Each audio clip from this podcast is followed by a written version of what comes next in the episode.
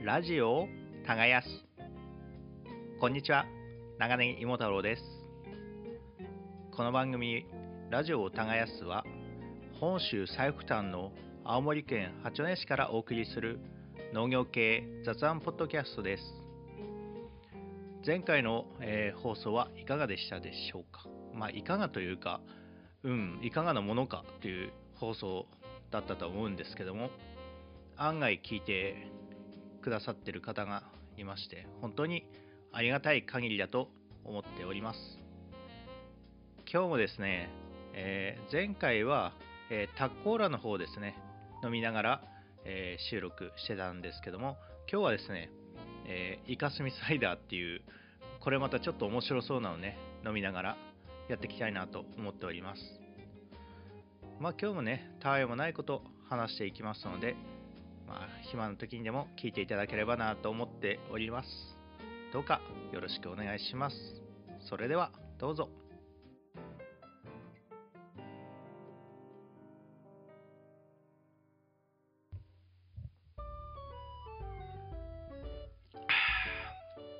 うん、美味しい。いや今日はですね、この八戸イカスミサイダーを飲みながら収録しております。イカスミサイダーとだけあってですね、色黒いですね。なんというかコーラとかの色じゃなくて、こうやっぱイカスミっぽいこう ぬ, ぬらっとした感じの色合いですね。飲んだ感じは全然そんなことなくて、さっぱりしてて、むしろあの普通のサイダーよりもやっぱイカスミの効果なのかな、滑らかな感じとなっておりますね。結構炭酸もそんな強くないんで、誰でも飲めそうな感じです。うん、美味しい。表面にはね、可愛いイカちゃんのイラストが書いてありますね。えー、っと八戸、えー、あ、八戸製氷冷蔵と書いてありますね。えー、氷屋さんですね。あの船とかなんだ、あのえー、っとその冷やすのに使う氷ですね。そういうのを作ってる会社だと思います。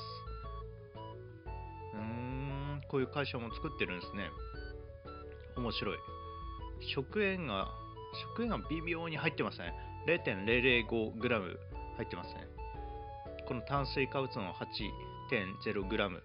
これイカスミのあれなのかな。うん、いやでも美味しいな、これ飲みやすい。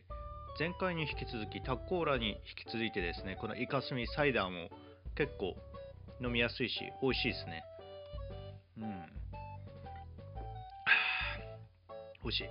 さっきまでね、ポテチむしゃむしゃ食ってたんでね、ちょうどいい具合の、えー、潤いを喉に与えてくれました。美味しい。まあね、気になった人はね、軽く調べてもらって、いやーこれ見た目インパクトあるんで、贈り物にもいいと思います。はい。いやーでですね、まあだんだんね、こう季節が春めいてきて、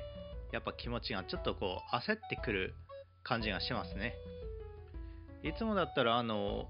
そろそろね、まあ、まだかな、もうちょいしたらドカ雪が降って、あー結局植えられない、ないんかーいとか思ったりする感じなんですけどね。長ネギとか芋だったら掘られないんかーいみたいな感じの勢いだったんですけどね、なんか週間の天気だけ見ればずっと天気あったかくてですね、これはもうネギとか苗来たら植えれるんじゃないかっていう勢いがしております。もうね、春の息吹を感じてね、日々過ごしているわけですが、まあね、やっぱ気ばか焦ってもね、無理して畑でねトラクター入れてもいいことないところもあったりするんでね。いや現にやっぱ畑のこう四隅がまだ凍ってる畑とかもあるんでね、そこら辺はまあ後回しにしてゆっくりねやろうと思っております。いやそろそろ忙しくなるな。畑のね、境界線のあの、えー、境の 木, 木とかね、えー、っとそこら辺ね剪定もしてないですしね。いやー少しずつあの桜の木とかこっちの畑に飛び出てきてるやつとかね切ったりいろいろしてるんですけども、いやーやっぱ久しぶりに体動かしたらね、高枝のノコギリとかチェーンソー使ったら体がもう筋肉痛になってですね、胸筋とか背中の筋肉とかこんなとこ筋肉痛になかなかなんねえよなってところの筋肉痛になってですね、いやーいかに自分が動いてないかがちょっと分かりましたね。うん、やっぱ YouTube のねごふんとかの腹筋鍛える動画とか見て鍛えてたんですけど、腹筋はそんな関係なかったですね。うん、まあそれはともかく、いやーもうちょいしたら長ネギの苗が来るなー。うん、畑の準備しないとなー。去年掘った長芋の畑鳴らしとけば春先楽だなーとかね、いろいろ考えてますけど、うん、まあどうなることやらですね。うん、何よりね、いやー機械の整備もまだね終わってないんでね、うん、その長芋のそのセンター掘りっていうんですけど、長芋掘り機、それもねちょっと整備するところ残ってるんで整備して、管理機のオイル交換して、うーんとあと何あるかな、うーんあでもそんぐらいかな。うん、あとはグリスアップとかね、なかなかあのトラクターとかね、なんかめちゃくちゃやりにくいところにグリス刺すところがあったりするんでね、例えばあのなんていうんだ、キャビンの下のあのドライブシャフトの付け根とかね、あどうやってやるんだって思って見たら、えー、なんか説明書見たら、そのキャビンの中の下の鉄板を外してグリスアップみたいな感じだったと思うんですけど、うわーって思って、いや早くねそっちの方手つけないよってなって思っている次第です。やっぱそういうとこね、なんだろう、めんどくさいとかでケチればね、な何十万とか何百万ポンと飛んでく世界なんでね、うん、そこら辺は気をつけて整備したいなと思っております。やっぱ夏に比べたらまだねちょっとなんかこうハカハカハカハカするっていうか、なんか世話しない感じがしてくる今なんですけど、それに比べたらまあ夏に比べたらだいぶねゆったりはまだしてるんで、今のうちにやれることやっていきたいなと思ってます。うん、でね、それであのまあ今日の午前中とかね、その、えー、農機具屋さんのえー、グリスとか買いに行ってですね、ホクホクしてたんですけども、そっちのグリスとかね、うん、もうねちょっと、えー、その長芋収穫機とかに使っていきたいなと思っております。いやーねー結構機械代かかるんですよね。何でもそうですけどね、やっぱ効率化求めれば機械代がかかってきてしまってね、なるべくやっぱその中でも経費をかけないように優しくね機械使うことによってね、やっぱ長持ちとかしますんで、多分まあそれでもね畑に石とかね鉄パイプとか埋まってて、そういうとこでねなんかチェーンが外れたりして、なんかいろんなことがぶっ壊れたりっていうのも結構あるんでね、うん、いや一発ですからね、アームとかね、いやなんか下手すれば一発で曲がったりして、いや次からもうなんだろう、こうパッと見はそんなでもないけども、なんかそのチェーンが外れる癖がついてしまったりね、いろいろしたりするんで、いやー毎回ね長芋掘りはね緊張しますね。やっぱり少しでもなんかこうイオンが出たらさっと止めるっていうのがねもう身についてしまってですね、うん、いや一瞬の判断が命取りになるんでね、去年もね長芋掘ってて石噛んじゃってですね、一気にチェーン外れちゃって、えーと、そのなんていうんですかね、土をそのチェーンで土を飛ばすのを一旦当てて外に飛ばす板みたいなのあるんですけど、それがねビリビリに破れちゃってね、まあ紙切れみたいなもんなんでね、そのチェーンのセンターボに比べたらねカバーなんて、やっぱそういうとこ気をつけてねちゃんとやっていかないとなと思っている次第です。うん、あれ話したいこんなんだっけ、あそうだ、まあね、今日で長芋の話しようかなと思ってました。あの長芋にねちょっとこう僕はまあ ジェーエー 出荷なんですけども、なんかこう他にこういろいろ出し方ってあるのかなとこうぼやーっと考えてですね、いやまあほんと簡単にですけども、まあそこら辺ね適当に話していきたいなと思ってます。まずね、まあ長芋の付加価値ってなんだろうなって思って、うん、多分まあ今僕がやってるのは そ, そんな付加価値っていうのはついてないんですけど、まあ普通の普通の観光栽培ってやつですね。まあ畑はいちねん休ませてるとかそういうのはあるけど、その他はどうかな。薬もねにかいはかけてるし、うん除草剤もかけてるしな。そんなそんな特別な栽培法もしてるわけではないんですけど、まずねちょっと付加価値っていうところとか考えていきたいと思ってます。まずね栽培方法ですね。あ違うなあうん栽培方法か。まずは観光か、うんあとはなんだっけ特別栽培とか有機栽培、あとはたまにあの栽培期間中農薬不使用っていうのもありますね。うんまあ僕は観光なんでね、まあ、特別栽培も取ろうと思えば別に取れるぐらいのレベルなんですけども、まあ窒素の方ねギリギリなんでそこら辺あれですけど、あとはね長芋の種類か種類もあるですね。全国やっぱりあの長芋の種類ってめちゃくちゃあってですね、長芋まあ大和芋の仲間なんですけど、長芋もねうんめちゃくちゃ種類あるんですね。最近なんだろうこう自分が作ってる芋は普通の長芋っていう長芋なんですけど、そこまでドロッとしてなくてさらまあどっちかっていうとサラッとして程よい甘みがあるっていう芋なんですけども、やっぱ最近の流行りとしてなんだろうこっちの青森のうちの産地が感じているのはやっぱこうなんだろうこうや大和芋っていうかとっくり芋っていうのかな、あのちょっとこうとろみのある長芋ですね。そういう感じのが結構今なんだブランド化されやすい傾向にあるのかなと思ってね見てましたね。うんやっぱなんなんだろうこう長芋に比べて自然薯的なのドロッとしたのってこうありがたいさがなんかさらにあるみたいなね、そういう感じの付加価値があるんでね、まあ栄養価とかはねもしかしたら あ, あるのか分かんないですけど、うん長芋に比べてそこら辺はねちょっと調べてないんで分かんないんですけど、まあねあれはあれで美味しいですね。自分も結構長芋とかまあどんなもんかなと思って買って食べるんですけど、やっぱりあのこないだ食べたのはなんだっけああれですねえー、っと東北町の方あの青森県のえー、っとどっちって言うんだ太平洋側の八戸より上の方ですね。青森市の右側っていうかそっちのずっと右の方ですねにある東北町っていうところがメインでやってるのかな。ネバリスターっていうのがね、えー、大手スーパーで売ってたんで、えー、買ってきて食べてみました。うんこれ結構美味しくてねとろみがあってあの箸でねあのなんだろうこう全部食べれるっていうのはすごいあいいなと思って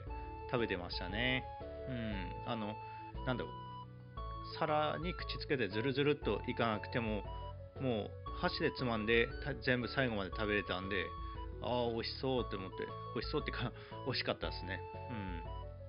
うんうちの長芋でもそういう芋取れることはあるんですけど全部が全部じゃないんですよね。やっぱどうしちゃってこう 太, 太くなればなるほど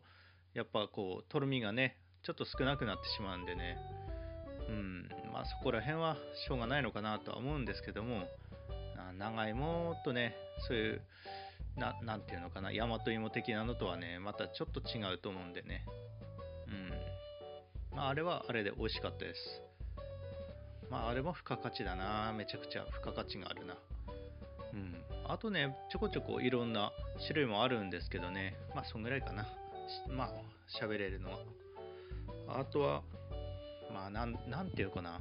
あと産地自体ですね。自分とか産地を売り込むっていう売り方、そのツイッターとかフェイスブックで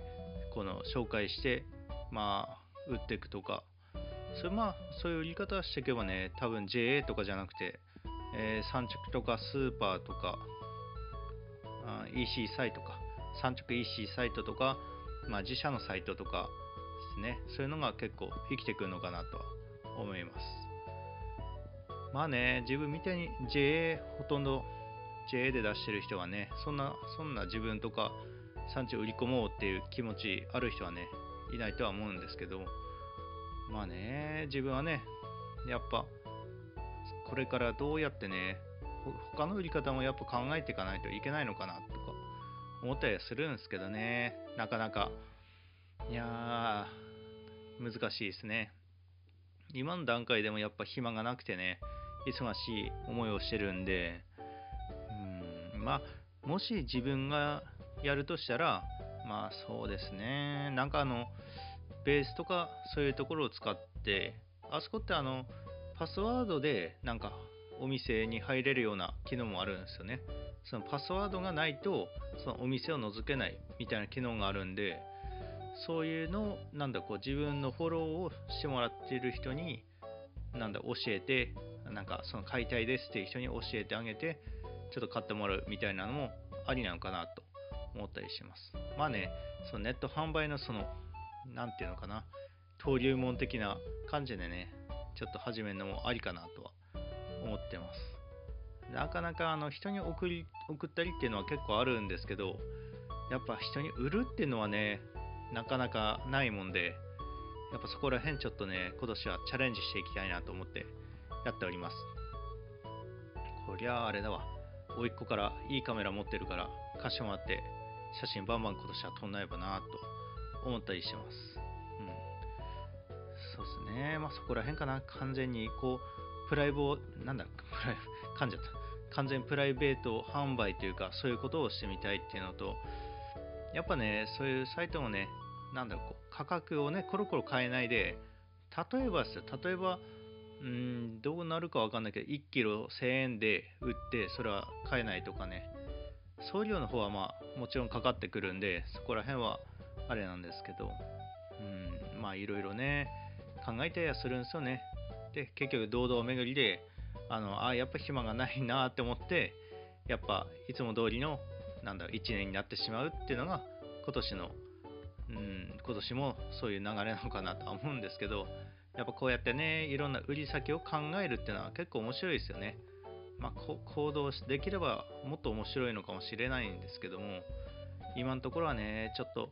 手が回らないんでね、うんいやーねー結構な付加価値どうやってつければいいのかな。結構商品化とかね考えたんですけどね、長芋でどれもねやっぱなんだろうこ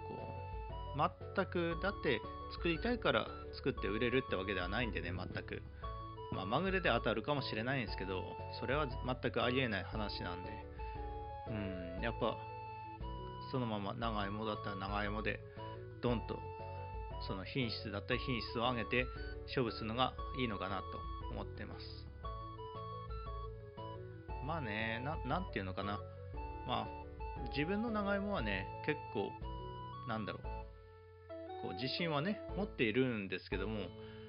いややっぱねその年その年でなんだろう老け冷めがあったりするんで、そこら辺ちょっと問題ですね僕の場合は。まあもちろん味は毎年毎年美味しいんですけども、うん品質とかね、その品質っていうより結構見た目の方がね僕の場合ちょっと下手でね、畑選びというか、やっぱ世の中のこう長芋っていうと白かったりね、色がこう綺麗なね芋がこう喜ばれたりするんでね、ちょっとこう色が黒ずんでたりすればね、やっぱそういうのはなんか良くないみたいな目で見られたりするんですけども、うーんなかなかね薬は使いたくないですしね、うーんなるべくまあ黒ピクとかはね使わないで、まあ緑肥で回してなんとかやってますけど、まあもちろん畑は場合ね必要ですし大変なんですけど、やっぱ味とかね変わるなっては思ってやってますね。うん、こ, このコロナ禍じゃなかったら農家なんかまでねあの長芋持ち寄ってこうそういう味比べコンテスト的なのやりたいんですけどね、なんか 目, 目隠しして食べさせてなんかどれがうまいか決めるみたいなね、そういうのやってみたいですけどね。うんまあ今度なんだこうやっぱな今話ずっと話してて、やっぱ俺ってな何なんだこう長芋に付加価値をつけるとかあれやこれや言ってるけど、結局は自分のモチベーションを上げたいっていうそこが問題なのかなって思ってますね。毎年毎年この変わり種しない毎日に何かこう喝を入れたいというか、まあね、そういうのもあるんだと思うんですけど、まあね、これからどうなっていくかな。とりあえずそのプライベート的なネットショップはちょっとオープンさせてみたいなと思ってます。まあ長芋の方ね、売るかどうか全然わかんないんですけど、もしかしたら夏場ね、かぼちゃ売ってるかもしれないですしね。うん。結構うちのかぼちゃも美味しいんですよ。まあここだけの話ですけど。いやー、長芋の付加価値の話終わってしまった。うん。まあね、まあいろんな売り方ありますけど、このねポッドキャスト使ってちょっとその売っていくのも面白いなとは思ってるんですけどね。うーん、なかなか難しいですね。本当に。そんないっぱいいっぱいね、売れるってわけでもないでしょうしね。うん、まあコツコツやって、コツコツやって、そのうち身になればなっていう感じではあります。うん、いやー、結構ね、まあいい時間になってきたんで、今日はね、これぐらいにしようかなと思っております。結局ね、何話したかったんだっていうとね、あのー、最終的には、まあなんだろう、ネット販売ね、ちょっとチャレンジしてみようっていう話ですね。まあ実際どうなるかわかんないんですけども、まあやっぱね、何でもこうやってみてチャレンジしてみたいなっていうのはあります。もちろんあの栽培の方ですね、も力入れつつ、そっちの方もね頑張っていきたいなと思ってます。いや、何でもやっぱチャレンジ大事ですからね。毎年毎年、なんだろう、こうやっぱ自分のモチベーション上げるためにもね、そのネット販売ちょっとやっていきたいと思ってます。もちろん自分のそのなんだろう、長芋がどのレベルにあるかっていうのもやっぱね、そういうとも知りたいですしね。正直美味しいのかまずいのか、あの前プレゼント企画やった時もね、美味しいって言ってくれるんですけども、やっぱね、どう、どうなのかなって、なんか人が悪い感じになってますけど、俺がね、うん、やっぱお金払ってもらって食べてもらって美味しいって言われたいのが、やっぱすごいわがままなことなんですけども、やっぱ自分の本心かなっていうのがありますね。もちろん産直でね売って美味しかったよみたいなのはあるんですけども、うん、なんかね、やっぱりこのそんなそんな本当かなって思っちゃうんでね